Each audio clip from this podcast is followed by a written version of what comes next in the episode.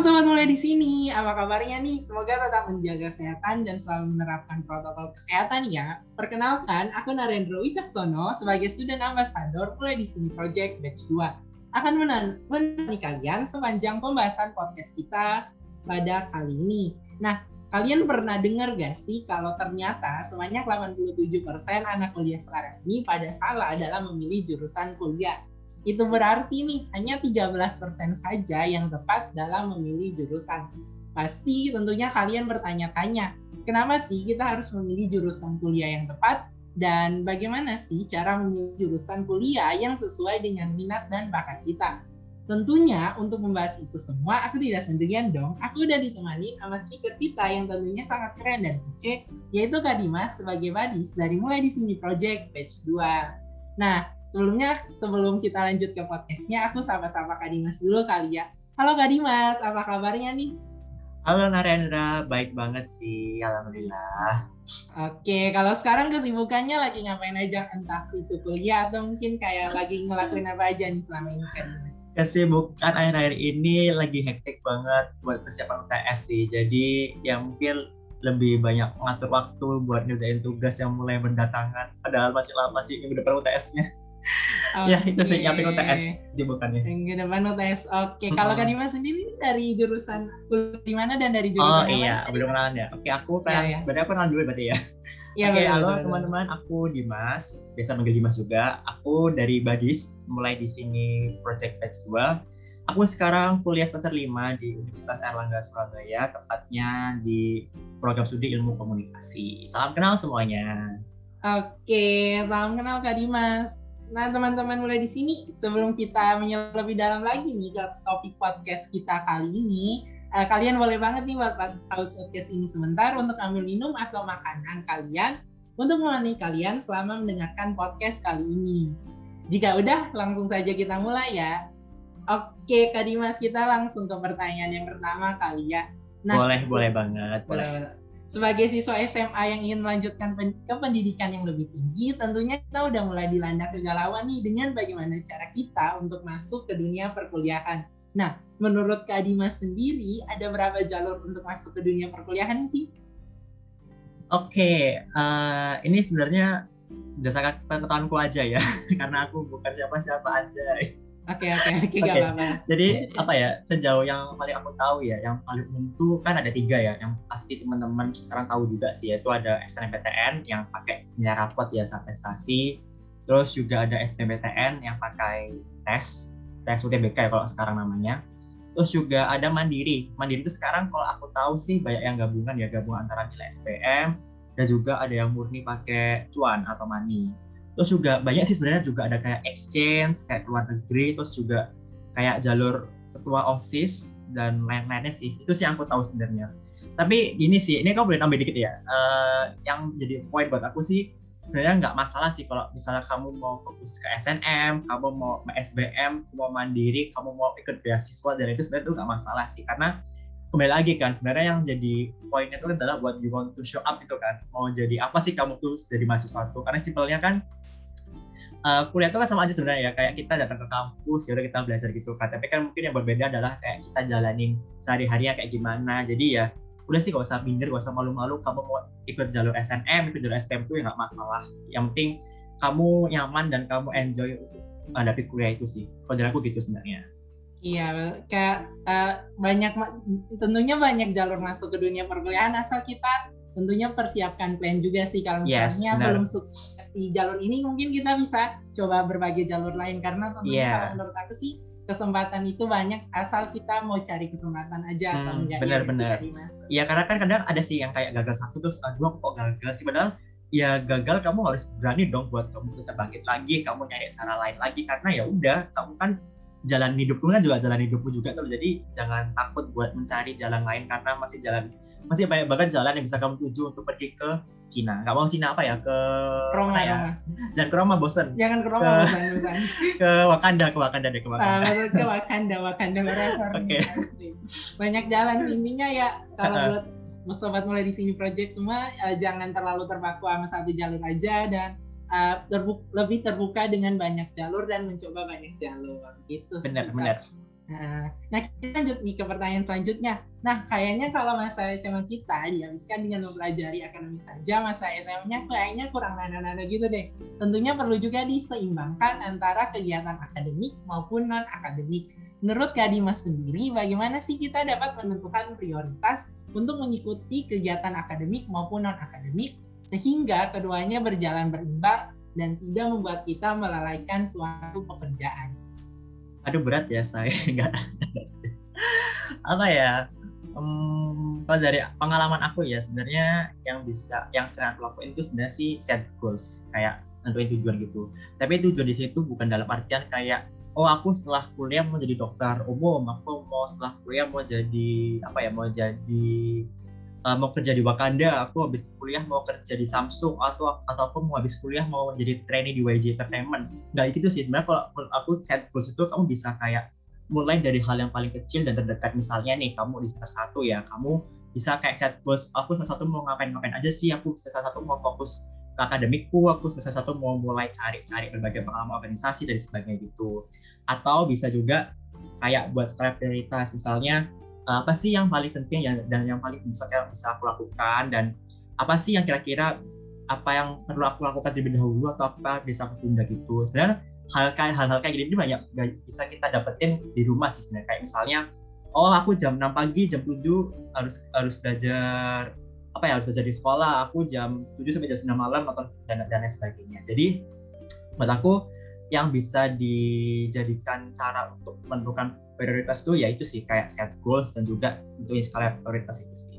Itu pak Iya betul. Kalau kayaknya perlu ngatur waktu dan energi juga hmm, gitu benar benar kayak, benar benar. kayak kita kan uh, bisa mau ngelakuin ini tapi kayak terkadang uh, waktunya gak cukup atau kayak energinya gitu kurang. Jadi kayaknya yes. penting juga sih atur hmm. waktu atur energi. Apalagi kayak SMA kalau cuman belajar terus kan capek hmm. gitu gak sih perlu kembangin bakat juga yeah. kayak uh, kerja di cari pengalaman di organisasi hmm, atau bener. mungkin kayak ngelukis atau olahraga hmm, bener, bener. asal kayak di bawah santai aja lah ya hmm. belajarnya gitu jadi kayak akademik maupun non akademik itu seimbang hmm. gitu guys itu bisa kamu dapetin juga lewat project MDS ini sebenarnya aja. Asli kurang asli kurang tapi benar tapi benar benar, benar, kalau benar. Masuk gini kita belajar uh, kalau di non akademik kita lebih banyak belajar ke skill-skill yang bisa dipraktekkan dalam kehidupan gitu kan. Gitu gak sih? Kayak hmm, lebih relate dengan kita kayak misalnya komunikasi. Dan itu tentunya mungkin kita tidak dapatkan dari sekolah. Jadi kayak non akademik maupun akademik juga penting asal kita bisa atur waktu energi buat menjalankan kedua hal tersebut gitu guys Benar. ini testimoni sebenarnya dari teman-teman Rukisko ya yang banyak yeah, bilang yeah. kayak aduh kak aku merasa ketolong banget nih ke MS aku bisa bagi waktu dan lain aku terharu banget sih karena dapet apa dapat afirmasi yang begitu semangatnya dari teman-teman Jadi buat teman-teman yang nonton eh, yang yang dengerin podcast ini jangan ragu-ragu buat join MDS nanti batch ketiga. Kalau ada iya, guys ya, doain kalau ada, kalau ada. Kasih doain kalau ada. betul asal cek informasi aja. Betul, hmm. betul, betul. Lanjut nih kak, layaknya seorang prajurit kita tentunya perlu mempersiapkan segala hal alat untuk bertempur di medan perang. Menurut Kak Dimas nih, soft skill dan hard skill seperti apa yang kita butuhkan untuk mempersiapkan diri kita untuk masuk ke jenjang dunia perkuliahan? Hmm, sebenarnya ini ya juga tergantung kayak jurusan kita ya. Karena kayak gini kan maksudnya kayak aku anak komunikasi terus kayak buat apa aku mau pelajari kimia, fisika dan lainnya kan? Itu kalau hard skill ya. Jadi kalau menurut aku sih hard skill itu sesuaiin dulu dengan apa ya dengan tujuan kuliah kamu. Kamu juga bisa kayak lebih cari informasi lebih dalam tentang sebenarnya aku nanti kalau kuliah di sini tuh belajar apa aja sih? Kalau aku kuliah di sini tuh ngapain aja sih? Jadi itu mungkin bisa membantu kamu sedikit mendapatkan gambaran tentang apa sih yang bisa kamu lakukan dan apa bisa kamu mulai untuk mencicil ya istilahnya dalam belajar ataupun dalam hal hard skillnya. Tapi kalau soft skill apa ya? Sebenarnya sama sih aku mau, mau, mau, bilang juga lewat MDS ini sebenarnya soft skill yang paling dibutuhkan sebenarnya udah udah ter sampaikan dan udah terjalankan dengan baik sih. Mulai dari public speaking komunikasi time management leadership dan lain-lainnya. Jadi yang menurut aku di tempat itu sih jadi ada public speaking komunikasi time management leadership yang mungkin basic soft skill yang setidaknya bisa dimiliki dan kamu kuasai sebelum nanti masuk kuliah dan bisa didapatkan lewat MDS aja. Asik. Tapi emang emang menurut sih aku masuk dimulai di sini juga kayak dapat skill-skill itu sih karena kan kayak kuliah kan tentunya dunianya beda ya dari SMA dan uh, kalau misalnya kita nggak ada soft skill atau hard skill yang mumpuni kayaknya kita nggak survive gitu gak sih dunia kuliah karena kan bener. bakal beda dari bakal beda jauh banget dari SMA hmm, dan tentunya kita kayak perlu basic-basic soft skill atau hard skill tadi sih seperti kayak public speaking, leadership gitu-gitu gitu yes. biar kita bisa berkembang dan mengembangkan bakat kita lebih lagi di kuliah. Hmm, benar-benar keren keren keren keren. Nah sekarang kita ngomong nih dari pengalaman Kadima sendiri dalam menentukan jurusan, bagaimana sih Kadima waktu itu dalam menentukan jurusan yang baik dan ideal? kenapa sih tiba-tiba bisa oh langsung ini kayaknya jurusan aku di komunikasi nih dan masuk ke komunikasi gimana tuh tadi mas? Oh enggak dong, tidak semudah itu Ferguson. oh, kenapa tuh kenapa? Jujur, tuh? aku mengalami itu ya pasang surut untuk memilih jurusan. Aku cerita dikit, aku kelas 10 itu uh, kena kena apa ya kena efek dengan guru geografiku yang benar-benar ngajarin aku dari aspek itu dengan paham. Hingga akhirnya aku tuh pengen banget jadi guru geografi itu kelas 10 ya. Terus kelas 11 yeah. aku itu di diajakin sama guruku ekonomi ikut-ikut lomba ekonomi. Dan mulai kayak di, dikasih berbagai hal macam ekonomi mulai dari kayak akuntansi dan lain sebagainya. Sampai-sampai kelas 11 aku udah mulai pindah lagi nih. Aku pengen banget belajar ekonomi terutama akuntansi. Karena aku dulu entah suka banget sama akuntansi terutama pembukuan. Agak aneh sebenarnya sih kalau aku anak komunikasi tapi suka pembukuan ya. Baru kelas 12 itu final finalnya tuh. Nah waktu itu tips dari aku atau tips dari aku agar aku lebih lebih mantepin jurusan itu adalah lewat ini sih. Kalau mungkin teman-teman ada kayak sekolahnya yang nyandain kayak tes psikotes tes tes psikolog itu ini sebenarnya cukup membantu banget buat aku nentuin dan netapin pilihan yang ingin aku cari sih. Karena itu benar terlihat banget sih kayak ternyata basic yang paling menonjol di aku tuh bukan geografi dan ekonomi bukan itu hitungan malah ternyata itu aku tuh jelek banget dibandingkan dengan skill komunikasiku. Nah akhirnya dari situ kayak udahlah kayaknya aku emang lebih cocok komunikasi dan waktu itu aku juga uh, tips lainnya mungkin bisa tanya-tanya ke guru. Kalau aku dulu yang seringnya kayak guru BK jadi aku tuh sering banget masuk BK bukan karena aku banyak masalah tapi karena aku sering apa nanya-nanya informasi atau tentang kuliah atau tentang tentang jurusan-jurusan yang aku pilih atau juga bisa lewat ini sih uh, kayak kakak kelas kakak tingkat ya kalau kalian deket sama kakak tingkat. Makanya guys kalau kayak kakak tingkat tuh jangan dimarahin jangan kayak sok gengsi buat deketin deketin aja nggak apa kok. Asal ya kalau bisa juga pacaran juga gak masalah sih. Ya karena beneran bantu banget sih bantu banget. Kayak yeah. deket dengan kakak kelas tuh bener-bener bantu banget. Kayak ngasih insight baru tentang oh kamu kalau kuliah di sini tuh kayak gini-gini loh. Kamu kalau kuliah di sini gini-gini loh. Jadi itu sih dari tes psikolog, dari guru, dari kakak kelas tuh bener-bener dari aku membantu banget buat tentuin pilihanku sampai aku milih komunikasi sih. Itu ceritanya sebenarnya. Ya tentunya kayak apa konsultasi dengan BK juga yeah, perlu uh, sih kayak benar, benar, kan Uh, bukan kayak cuman yang masa aja yang masuk yeah. BK tentunya kayaknya masih banyak yang ini gak sih? Punya mindset kalau masuk BK tuh pasti punya masalah. Tapi ya, jangan salah dong. tuh, ya, benar, uh, benar, benar. BK tuh bisa diajak juga buat kayak uh, curhat buat jurusan benar. juga kayak itu kalau misalnya di sekolah aku BK sendiri tuh ada mata pelajaran sendiri. Jadi kayak kelas 10 kita tentuin jurusan minat dan bakat kayak ya sama tadi. sama kok sama sama uh, terus kayak kelas 2 11 tuh kita selama satu tahun full cuman uh, kayak jurusan-jurusan gitu tapi lewat kakak kelas gitu jadi kayak sama, sama. kakak kelas yang udah uh, hmm. kuliah di jurusan itu kayak datang hmm. di sekolah iya, benar, sama kok. gitu-gitu itu itu bermanfaat sama kok sama. sama jadi aku emang sering banget sih bahkan aku kayak hampir mulai dari kelas 11 benar itu aku sering banget masuk BK dan bahkan BK aku tuh kayak bosen banget lihat wajah aku gak serius ini kayak aduh Dimas kamu ngapain ke sini kamu gak punya masalah. Kan kalau bu aku gak punya masalah sebenarnya.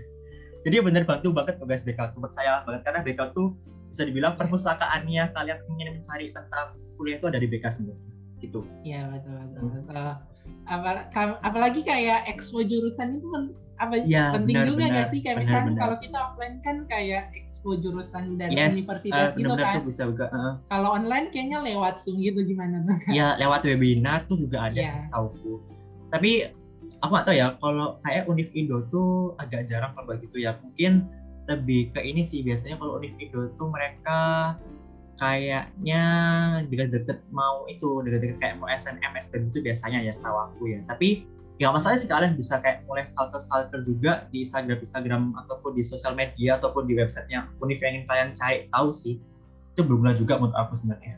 Iya, berarti tergantung univnya juga sih karena yeah, aku juga ada expo juga gitu dari universitas huh? dia baru kayaknya bulan ini sih. Jadi hmm. kayaknya kalian perlu uh, perlu banyak cari iya, informasi. Iya, cari banyak informasi aja. Gitu. Lanjut nih. Aku juga sering denger nih Kak dari banyak orang bilang kalau kita nentuin jurusan kita itu perlu mengikuti minat dan bakat kita ya. Menurut hmm. tanggapan Kak Dimas sendiri itu gimana? I, ya bener sih sebenarnya. Enggak juga sih. Bener ya, bener sih, bener sih. Karena kalau kita menjadi sesuatu yang bukan kita sukai atau yang bukan kita inginkan kan ya kayak jadinya sama aja gitu gak sih kayak hamba rasa hidup ini aja. Iya betul betul. betul. Contohnya banyak banget sih kayak temanku ada yang sempat beberapa kali pindah jurusan bahkan sampai aku semester lima nih ternyata dia baru dia pulang lagi semester satu ke jurusan lain karena ya alasannya memang nggak cocok dengan jurusan dan lain sebagainya. Jadi ya tentuin itu juga bisa dari minat dan bakat kalian, terus juga dari kemampuan kalian dan keinginan kalian juga itu sih benar-benar iya aku setuju aku setuju aku, aku pernah dengar ikigai konsep gitu gak sih Kak Dimas yang nentuin jurusan gitu pernah nggak aku Apa? pernah dengar deh kalau ikigai konsep tuh dia milih jurusannya kayak gini yang pertama tuh kayak ada empat hal gitu Hmm. Uh, yang pertama sesuai dengan apa yang kita bisa, kayak misalnya hmm. skill kita apa. Yang kedua juga uh, terus dengan apa yang dunia butuhkan.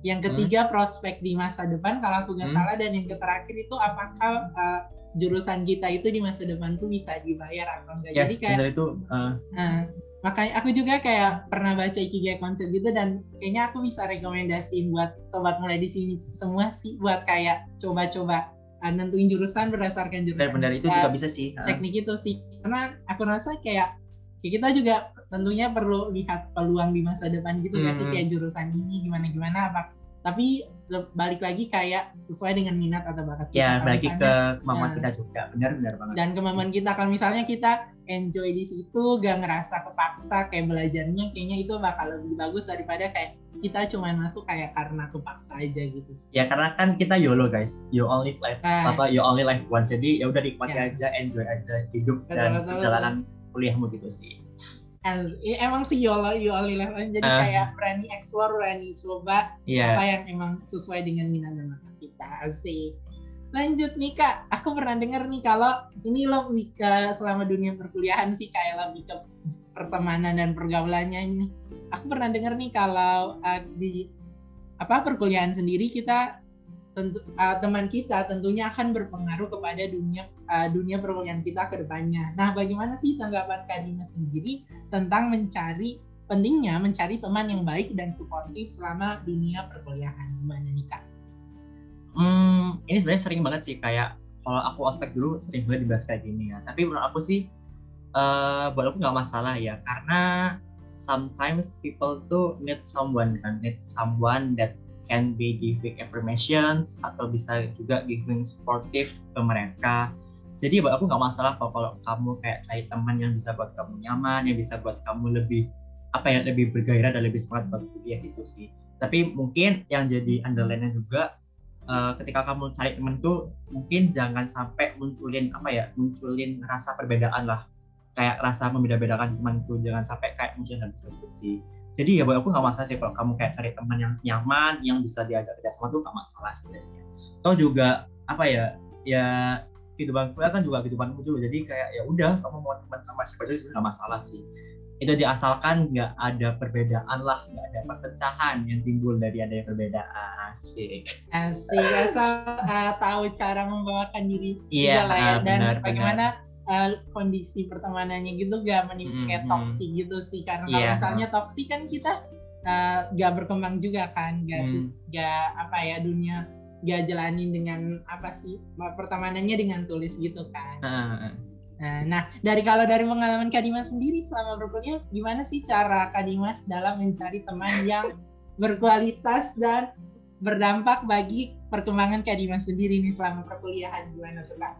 Anjay, apa ya sebenarnya emang jujur ya aku emang punya cycle sih cycle kuliahnya memang punya. Dan itu beneran gak disengaja sumpah itu gara-gara habis ospek jurusan terus kita kayak ngumpul bareng di musola.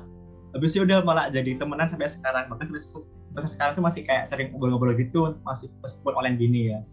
Jadi nggak ada caranya sih gimana ya caranya. Caranya Tapi apa ya? mungkin ini sih kalau nyari teman berkualitas ya bisa juga dari frekuensi ya karena bener eh, kalau ak- kalau dari yang pernah aku pelajari di komunikasi ya itu orang tuh bisa berkomunikasi dengan orang lain dengan dengan intens tuh ketika dia punya suatu hal yang itu membuat sama dengan entah itu ketertarikan yang sama ataupun dengan kemampuan yang sama dengan teman yang kita miliki. Contohnya aja ternyata dari itu dua tiga empat empat eh enggak tiga tiga teman tiga temanku ini dua temanku ini emang satu, satu frekuensi sama aku kita sama-sama K-popers terus yang satu lagi ini itu kita sama-sama suka belajar bahasa asing jadi Oh, oke. ya ternyata oh ternyata emang satu hal yang memicuku untuk apa ya untuk tetap berteman dengan mereka tuh ya karena itu karena ada frekuensi yang sama jadi ya itu sih mungkin bisa cari yang sefrekuensi dan juga yang senyamanmu aja sebenarnya ya balik lagi sih ke moto awal kamu hidup cuma sekali doang say jadi jangan ribet-ribet nyari teman-teman Iya, nyari nyari teman kayak dari Ah. teman juga kan kayak bisa Ah. nambah-nambah pengalaman. Iya, terus apalagi berarti kuncinya kayak yang apa ya satu frekuensi jadi kayak topik obrolannya tuh nyambung iya gitu lah. ah, benar-benar kalau tadi K-popers berarti suka ngomongin K-popers gitu-gitu gitu. bener dong bener kita suka gibah sebenarnya sebenarnya Oh, Oke, seru sih. Lanjut lanjut lanjut nih kak. Kalau misalnya ada tips nggak buat kita yang ingin mulai mencari teman selama berkuliah nanti? Karena kan kayak ada beberapa yang uh, sedikit sulit dalam di pertemanan atau mungkin kayak uh, trust issue gitu gimana tuh kak? Mungkin bisa itu ya. Kalau ada aku mungkin bisa dimulai dari kayak tugas-tugas kuliah tuh. Misalnya kayak tugas-tugas kelompokan itu sebenarnya itu juga membangun membangunku ya terutama aku untuk bisa kayak adaptasi dan bisa berteman dengan siapa aja sih. Karena ya kan ada kalanya kan kayak dosen tuh nyuruh kayak kelompokannya kelompokan yang ditentuin sama dosennya atau ada kelompokan yang diacak sama dosennya itu sebenarnya membantu juga buat kalian kayak lebih kenal dengan teman kalian satu sama satu sama lain kalian bisa kayak cari berbagai pandangan baru dan mungkin dari situ bisa juga ikutin kayak oh ternyata ketika aku kelompok sama dia ini ternyata aku lebih nyaman dan aku bisa lebih semangat buat ngerjain tugasnya dan lain-lain itu sih. Itu kalau dari aku ya kalau pengalamanku sih gitu. Aku bisa cari temen tuh dari ada kelompokan juga bisa kayak gitu. Oke oke oke. Berarti intinya kayak ak- pro uh, proaktif gitu gak sih? Iya kayak ah, proaktif selama juga, kuliah terus kayak Ah. misalnya jangan diam-diam aja coba iya ah, coba explore temannya Iya, gimana dan lihat mm, tentunya kayak mungkin kayak kalau semester awal sih kayak uh, masih ya, apa sih adaptasi gitu. Jadi kayak ah, malu-malu ah, uh, masih malu-malu. Tapi kayak selama itu lihat juga sih kayak temannya gimana apakah dia nunjukin sikap yang sefrekuensi dengan kita atau enggak. Jadi kayak biar bisa kita approach gitu kayak Ah, bisa jangan takut sih dekat. ah. nah, jangan takut buat cari teman karena pasti kan kok guys kamu kita kalau nggak Iya betul-betul Kayak jangan apalagi takut kalau jangan takut. Jangan takal apalagi kalau teman tuh kayak mungkin kita bisa tahu informasi yang kita belum tahu sebelumnya itu kayak dari teman juga kan Iya, kayak ah. berma- bakal bermanfaat juga sih buat benar kita. benar Nah, nah, jadi kayak pertemanan dalam kuliah tuh tentunya bakal bermanfaat sih Hmm. dalam kita ke depannya bagaimana kita kuliah dan ngembangin bakat minat mungkin di selama kuliah. Nah, dari pertemanan di kuliah nih kita lompat lagi Kak, tentang gap year nih kak. Kalau kak, Kak Dimas aku kan pernah nih dengar gap year Mm-mm. dibilang tuh kayak menunda masa depan gitu. Nah, bagaimana tanggapan Kak Dimas sendiri mengenai gap year dan menurut Kak Dimas ah, bagaimana sih ah, agar pilihan gap year itu merupakan suatu pilihan yang tepat? Hmm, kalau berdasar berdasarkan pengamatan pengamatan sih bukan berdasarkan cerita dari teman-temanku juga kan aku juga punya, punya banget teman sih yang gap year ya dan apa ya mereka tuh bisa dibilang bukan apa ya bukan udah masa depan sih cuma mungkin jalan Tuhan yang belum menghendaki mereka untuk bisa kuliah langsung ketika mereka setelah lulus SMA ya. karena kan banyak faktor ya misalnya bisa aja kayak apa ya bisa aja kayak rezeki mereka memang belum diterima atau mereka memang ingin lebih fokus untuk bisa mencapai impian yang tertinggi yang, yang ingin mereka raih atau bisa juga karena faktor-faktor lainnya kan jadi eh, mungkin buat aku mulailah mencoba untuk menghilangkan stigma itu sih stigma bahwa kiber itu menunda masa depan. Karena di balik itu semua sebenarnya banyak banget kan jalan Tuhan yang mungkin dipersiapkan buat kamu jadi lebih baik atau buat kamu jadi lebih prepare buat kamu jadi lebih apa ya lebih bisa siap lah untuk menempuh pendidikan di kuliah nanti itu sih. Dan untuk menentukan ya dan menentukan pilihan gap yang tepat ya itu kembali lagi ke kepercayaan kamu sih dan ke apa ya dan kemampuan kamu juga sebenarnya kalau dari aku gitu sih sebenarnya uh, oke okay. berarti kalau gap year tuh kayaknya kayak uh, ja, timeline hidup orang sih beda-beda ya iya yeah, benar ada yang emang uh, harus kuliah tahun ini atau mungkin kayak ada harus menunda tahun depan tapi kayak selama gap year itu asal kita pergunakannya dengan semaksimal uh. mungkin kayak misalnya ada juga kayak kesempatan-kesempatan yang ada atau informasi selama gap year itu kita bisa cari-cari juga atau mungkin hmm. kayak gap year itu kita bisa gunainnya kayak belajar kalau misalnya mau ngambil ujian lagi tahun depan mungkin kayak hmm. belajar lagi asal kita bisa pergunakan aja waktunya dengan semaksimal mungkin lah. Iya, karena kan ada sih yang kayak mungkin gara-gara sibuk selama SMA jadi mereka nggak sempet apa nggak sempet belajar buat kuliah kan. Ya, nah, mungkin itu udah dulu tuh ya mungkin itu juga mereka bisa lebih siap belajar, mereka bisa lebih siap amunisi buat nanti mereka ujian atau lain yeah. sebagainya. Uh, yeah. Jadi mm, benar jangan jangan menggunakan stigma yang gitu sih. Anjay, aku yeah. kok berasa kayak dosen gini ya ngomongnya ya nggak bisa. berasa kayak jadi Mario Teguh gitu. ya iya iya gitu gak sih? Tapi emang bener sih kayak kalau misalnya apalagi kalau gagal ya ujian tahun ini jadi kayak nggak apa-apa sih buat bersedih asal habis itu bangkit lagi karena kayak yeah. saya juga kayak uh, rejection istilah re redirection apa gitu intinya gitu. Intinya kayak nanti kegagalannya bakal diubah suatu saat dengan rencana Tuhan yang lebih baik gitu jadi kayak tetap ter habis gak apa-apa buat nangis sebentar asal habis itu kayak bangkit dan perjuangin lagi ke depannya persiapkan amunisi lah ya biar lebih baik itu. Yes, benar-benar banget. Benar banget. Nah, Kak Dimas lanjut nih, apa yang harus dipersiapkan khususnya untuk siswa SMA kelas 12 dalam mempersiapkan diri sebelum memasuki dunia perkuliahan apalagi kayak 12 bakal banyak ujian, bakal banyak apalagi bakal bimbang memilih jurusan apalagi, apalagi kalau misalnya ada ikut organisasi kerjaan organisasi nah itu apa sih yang harus dipersiapkan oleh siswa SMA kelas 12 kita? Hmm, dari aku pribadi sih yang disiapkan adalah apa ya? Hmm, mungkin tiga, ada tiga. Mental, pikiran dan semangat. Tapi kan sebenarnya gini ya, uh, kalau aku sih anggapnya itu kan simpelnya kan pendidikan formal ya, ini pendidikan formal ya dari SD, SMA, plus kuliah itu kan sama aja sebenarnya kan kayak kita kita mandi, kita pakai seragam, kita pakai baju, kita ke sekolah atau kampus kita belajar. Jadi uh, ya mungkin itu persiapin mental karena pasti setiap kita tingkatin berbeda kan dari SMP SMP pasti kita juga butuh mental yang lebih kuat kan mungkin dari segi kita mencari teman yang baru kita apa kita persiapkan untuk mencari uh, untuk menerima pelajaran dan sebagainya. Itu pasti mental.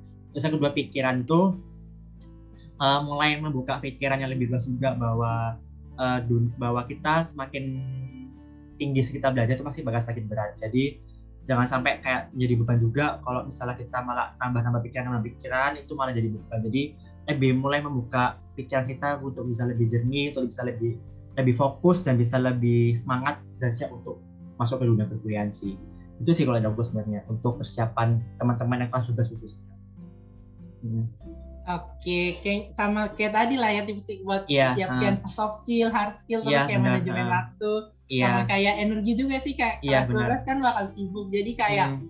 pintar-pintar atur waktu buat tidur, buat uh. apa, tapi jangan juga kayak belajar belajar terus gitu kayak sih malu nonton. Ah benar benar benar uh, Fanboy okay, atau kan, uh, kan mental, gitu, mental juga pikiran kan juga di itu kan mulai yeah, mental pikiran. Tuh mulai stres yeah. mikirin kuliah mikirin sekolah kuliah di udah mulai dibuat enjoy aja mulai dilatih gimana kendaliin mental gimana kendaliin diri gimana kendaliin emosi itu sih kalau dari aku Iya, yeah, have fun along the, the yeah. journey aja. Have uh.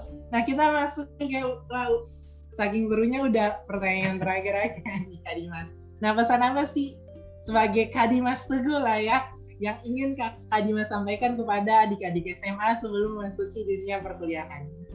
Sama sih dari awal tadi you only live once ya. Jadi tetap semangat aja, be yourself, be best version for yourself, just doing anything that you want to doing. Karena yaudah hidup ini kan uh, cuma sekali guys dan kalian juga yang menjalani hidup ini. Jadi tetap jalan ini dengan semangat, jangan jangan apa ya, jangan stres, jangan banyak beban, enjoyin aja. Kalau misalnya kalian memang butuh ngomong, butuh cerita, butuh bicara, butuh nangis itu ya bilang aja ke teman-teman dekat kalian, keluarga kalian ataupun ke orang-orang yang kalian sayangi. Jadi beda just anything that you want to doing dan semangat buat kalian yang mau menjalani atau masuk ke dunia perkuliahan. Semangat. Semangat, semangat guys karena you only live once. Jadi jangan takut buat explore segala kesempatan yang ada dan hmm. maksimalkan hmm. segala kesempatan yang ada juga. Wah, sobat mulai di sini project kayaknya uh, asik banget ya pembahasan topik podcast kita kali ini dan gak kerasa kita udah sampai aja nih ke akhir uh, pertanyaannya. Diharapkan dari podcast ini kita setidaknya mendapat pandangan tentang bagaimana dunia perkuliahan dan memotivasi kita untuk mempersiapkan diri kita untuk masuk ke jenjang dunia perkuliahan dan jenjang pendidikan yang lebih tinggi selanjutnya. Nah, sebelumnya thank you banget Kak Dimas sudah jadi narasumber di podcast kita kali ini. Dan semoga uh, sama-sama sama-sama sama-sama juga. Makasih juga udah undang aku ya buat ngisi apa nih ngisi podcast, podcast. di mulai di sini batch 2 ini. Semoga berguna dan bermanfaat buat teman-teman dan bisa diambil hikmah dan pesan-pesan yang baik dan bisa diaplikasikan dengan baik juga selama nanti masuk kuliah ataupun sebelum masuk kuliah juga. Iya. Thank you juga buat siapa buat Naren, Naren. buat malam hari ini. Oh, ini malam ya malam. Buat nemenin aku juga karena aku juga awalnya bingung sih mau ini mau gimana kalau nggak ada kamu mungkin aku juga bingung juga. Iya. Thank you juga buat Naren. Oke, sobat mulai di sini kayaknya kita sampai di sini aja pembahasan topik podcast kita kali ini dan juga jangan lupa buat pantengin IG mulai di sini project buat uh, project-project berikutnya yang tentunya bakal keren dan kece-kece. Aku Nanendra Wicaksono pamit undur diri dari telinga kalian. Sampai jumpa. Bye-bye. Bye. Bye-bye.